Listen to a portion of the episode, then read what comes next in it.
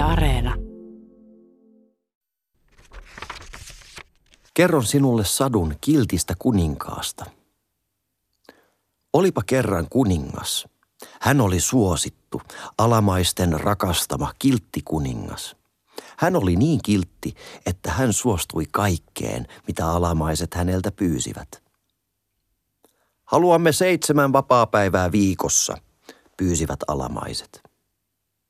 Kuningas antoi suostumuksensa ja leimasi uuden lain kuninkaallisella leimasimellaan. Haluamme syödä karkkia ja suklaata joka päivä aamiaiseksi, lounaaksi ja päivälliseksi, huusivat kansalaiset. Se sopii, suostui kuningas. Haluamme istua koko päivän television ääressä, vaativat kansalaiset. Sopii, sanoi kuningas. Kuningas suostui ihan kaikkeen, mitä häneltä pyydettiin.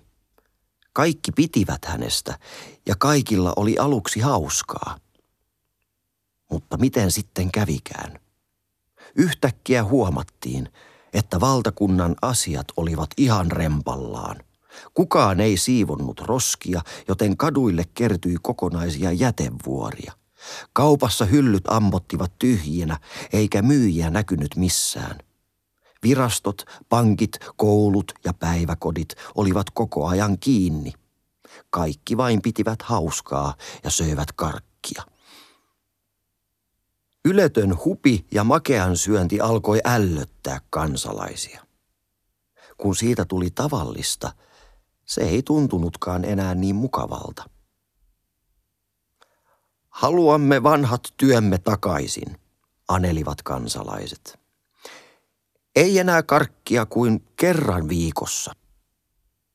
Kuningas oli hyvillään ja perui höpsöt lait.